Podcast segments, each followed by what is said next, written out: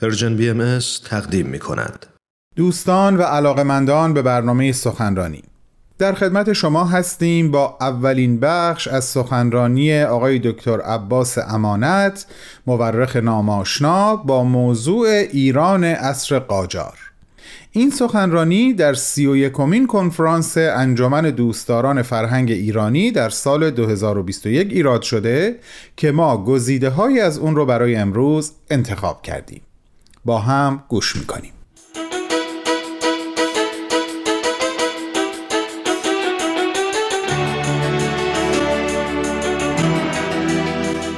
در ابتدا باید مراتب سپاسگزاری خودم رو از برگزار کنندگان این مجمع ابراز کنم.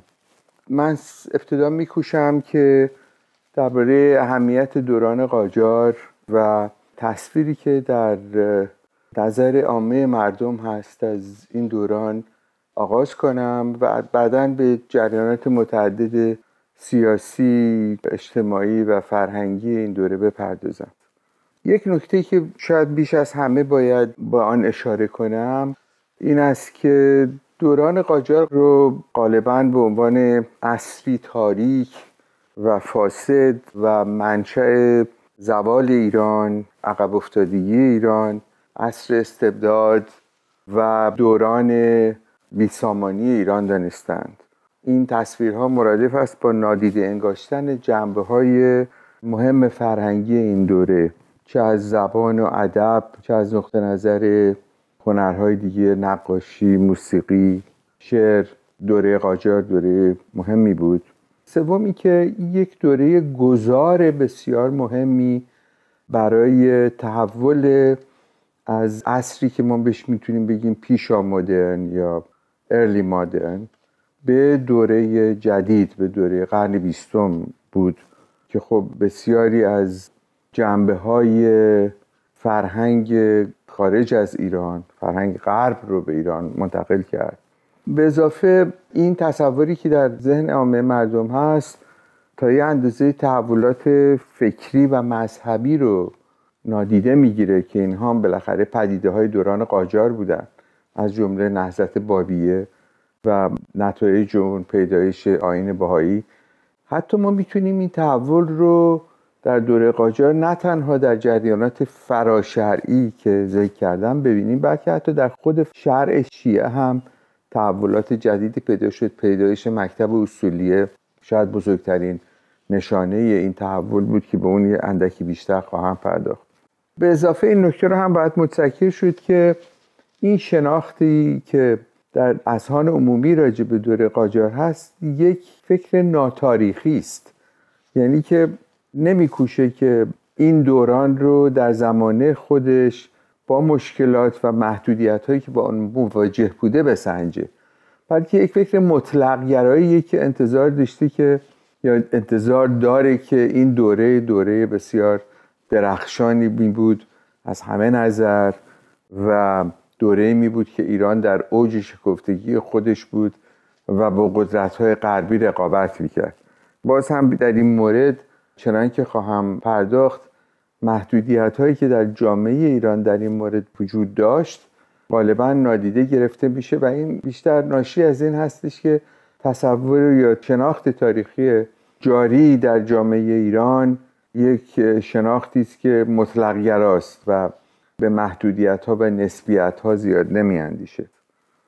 من کوشیدم در این کتاب اخیرم عهد قاجار و صدای فرنگ به بعضی از این جریانات بپردازم و به کسانی که علاقمند هستند توصیه می‌کنم که اگر مایل باشند به زبان فارسی این کتاب رو مطالعه کنند خب از این مقدمه که بگذریم نخستین پرسشی که در ذهن ما هست این خواهد بود که چه چالش های سیاسی در برابر ایران بود. شاید این مقدمه خوبی است زمینه خوبی است که ما بیشتر به این محدودیت های دوران قاجار و مشکلاتی که باش مواجه بود بیاندیشیم.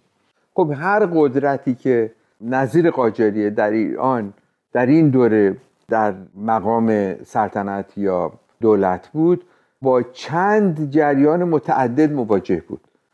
یکی سرزمین های هاشیهی که این سرزمین هایی بودند که وفاداریشون به مرکز مورد پرسش بود. نکته دومی که بود مسئله این بود که بیش از یک سوم از جامعه ایران شاید بیشتر جمعیت کوچنشین، چادرنشین و ایلیاتی بود. و ماهیت این زندگی ایلیاتی این بود که اسکات یعنی ساکن کردن و سازمان دادن و کنترل کردن اون از جانب دولت مرکزی همیشه مشکل بسیار بزرگی بود که تقریبا غیر قابل حل بود تا دوران پهلوی که دولت پهلوی به خاطر منابع جدیدی که پیدا کرد و نظام و قشون جدیدی که ساخت تونست تا یه اندازه خیلی قابل توجهی این به اصطلاح نظام ایلیاتی رو تضعیف کنه. خب این یه جنبه مهمی بود که قاجاری همه قرن 19 هم باش مواجه بودن. دائما تقیان بود دائما آشوب ایلیاتی بود دائما مسئله قارت ایلات از راه های تجاری بود مسئله مقاومت و سرکشی در مقابل مرکز بود. و اگرچه فرهنگ سیاسی اصر قاجار که در واقع میشه اون رو در مسئله ممالک محروسه ایران خلاصه کرد یک در واقع راه حلی برای ساختن نظامی بود که یک مرکزی داشت ولی به صورت فدرال در واقع اون چیزی که میشه در انگلیسی براش پیدا کرد اداره می‌شد. یعنی یه نوع خودمختاری محلی برای تمام این مراکز قدرت اهم از شهری یا روستایی نه روستایی. شهری یا ایلیاتی همیشه ملحوظ بود و قبول بود و پذیرفته بود و دولت با اینها همکاری می‌کرد و بهشون اجازه می‌داد این خودمختاری رو حفظ کنند که نظام بسیار عالی برای ایران بود که سابقه بسیار طولانی داشت و ریشه هاشو بعد در عصر ساسانی شاید قبل از عصر ساسانی پیدا کرد. یعنی نظام محروسه یه مفهوم خیلی خیلی قدیمی در تاریخ ایران تاریخ سیاسی فرهنگ سیاسی ایران هست که قاجاری هم به اون وفادار بودند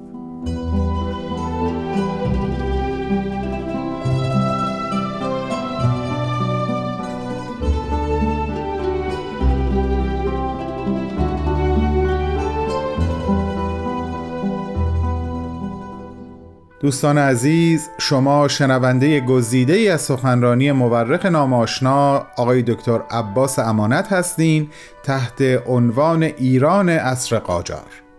این سخنرانی در سی و یکمین انجمن دوستداران فرهنگ ایرانی در سال 2021 ایراد شده. پس از چند لحظه کوتاه ادامه صحبت‌های آقای دکتر رو پی می‌گیریم.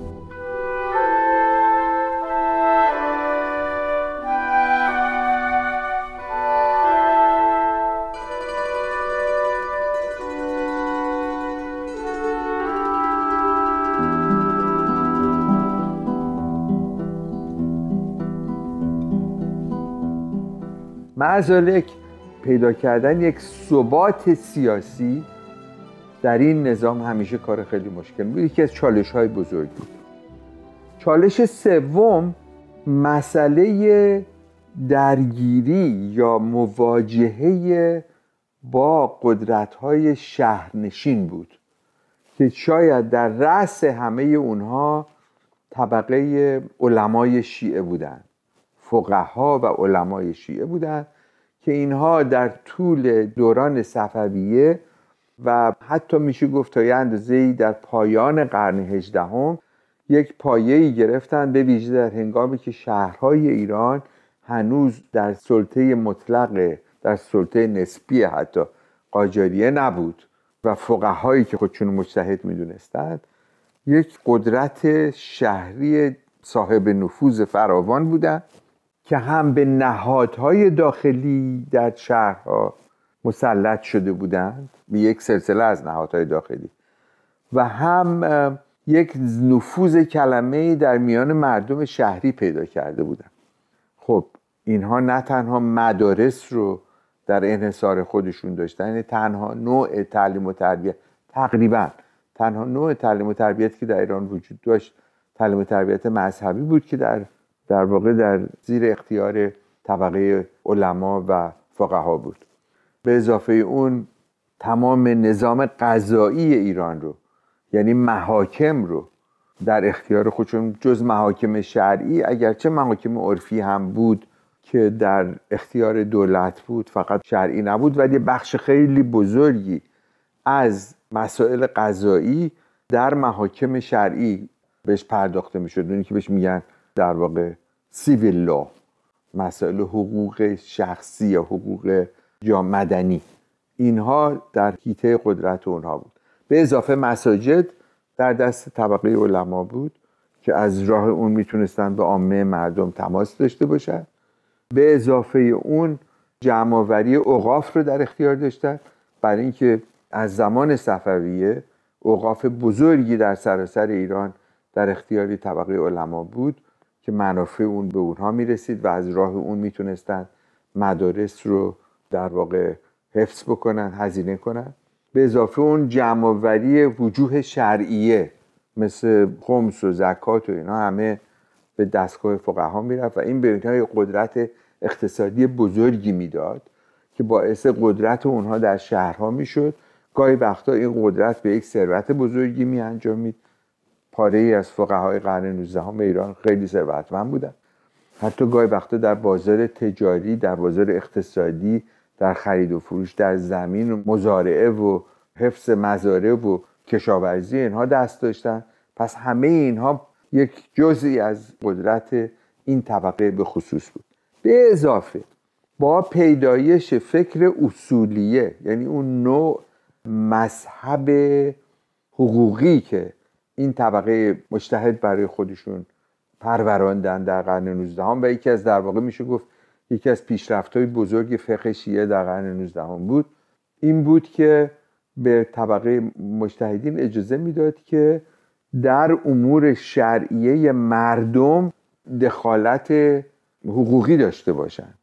چرا؟ به خاطر اینکه تئوری اجتهاد رو اون نظریه اجتهاد مبتنی بر این بود که مجتهد می‌تونه فتوا بده و مقلدین که باید از مجتهدی تقلید می‌کردند در موارد شرعیه به او رجوع کنند. و این یه قدرت خیلی بزرگی در این که مجتهد مقلدین رو به خودش میداشت همراه با خودش داشت. البته خب مجتهدین هم باید به حرف مقلدین خودشون گوش می‌کردن. بسیاری از طبقاتی که از نظر اقتصادی فقها به اونها وابسته بودن مثل تجار مثل ملکین بزرگ ولی به ویژه تجار. اینها همیشه خب بالاخره از راه مواجهه از راه رویارویی یا گفتگوی با طبقه مجتهدین می‌تونستن بسیاری از آمال و نظرات خودشون رو در مورد شکایاتشون از دولت و غیره ابراز بکنن. پس این هم یک مورد چالش بزرگ دیگه بود که دستگاه دولت اهم از قاجاری یا هر دستگاه دیگه باید با اونها مواجه می‌شد. یعنی نمی‌تونست نادیده بگیره این جمعیت بزرگ علما رو و نفوذشون رو در شهرها. به اضافه اون همونطور که گفتم توسعه بازرگانی خارجی در داخل ایران باعث شد که یک میشه گفت یک تحول یا یه آشوبی در واقع در نظام اقتصادی ایران به وجود بیاد. چرا؟ به خاطر اینکه تجارت خارجی باعث شد به ویژه در بخش منسوجات باعث شد که مقدار زیادی واردات خارجی به قیمت ارزونتر به خاطر اینکه در نتیجه انقلاب صنعتی اروپا تولید محصولات نساجی بسیار ارزانتر تمام شد در جایی مثل یورکشایر در منچستر یا ورود اونها به ایران ارزونتر از اون تمام می‌شد که شما بتونید با لوم دستی در کاشان یا اصفهان یا یزد محصولات تولید کنید. و این سبب از بین رفتن صنایع داخلی ایران شد و این هم یه درگیری بزرگی برای دولت بود به خاطر اینکه دولت باید عوارض این رو که باعث بیکاری می‌شد باعث نارضایی می‌شد باعث کزادی می‌شد در شهرها تحمل بکنه.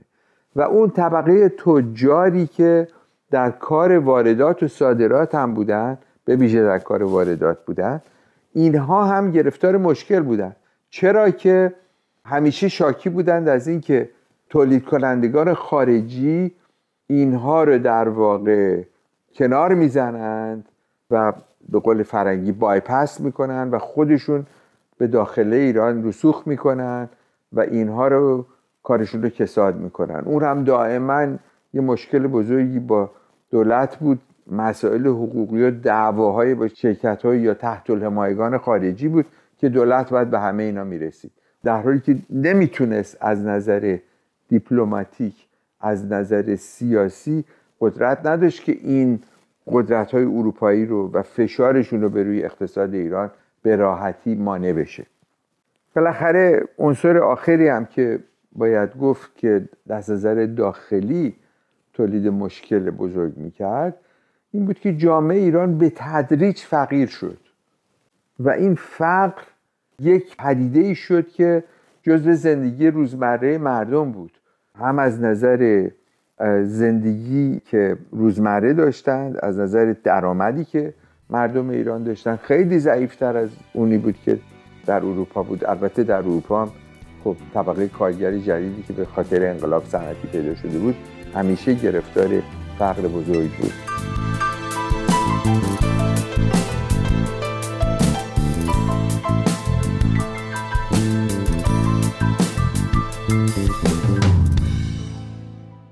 عزیزان علاقمند به برنامه سخنرانی. اولین بخش از سخنرانی آقای دکتر عباس امانت رو تحت عنوان ایران اصر قاجار به اتفاق هم شنیدیم. ازتون خواهش می‌کنم شنبه آینده ما رو همراهی بفرمایین برای شنیدن دومین و آخرین بخش از این سخنرانی. با بهترین آرزوها برای شما.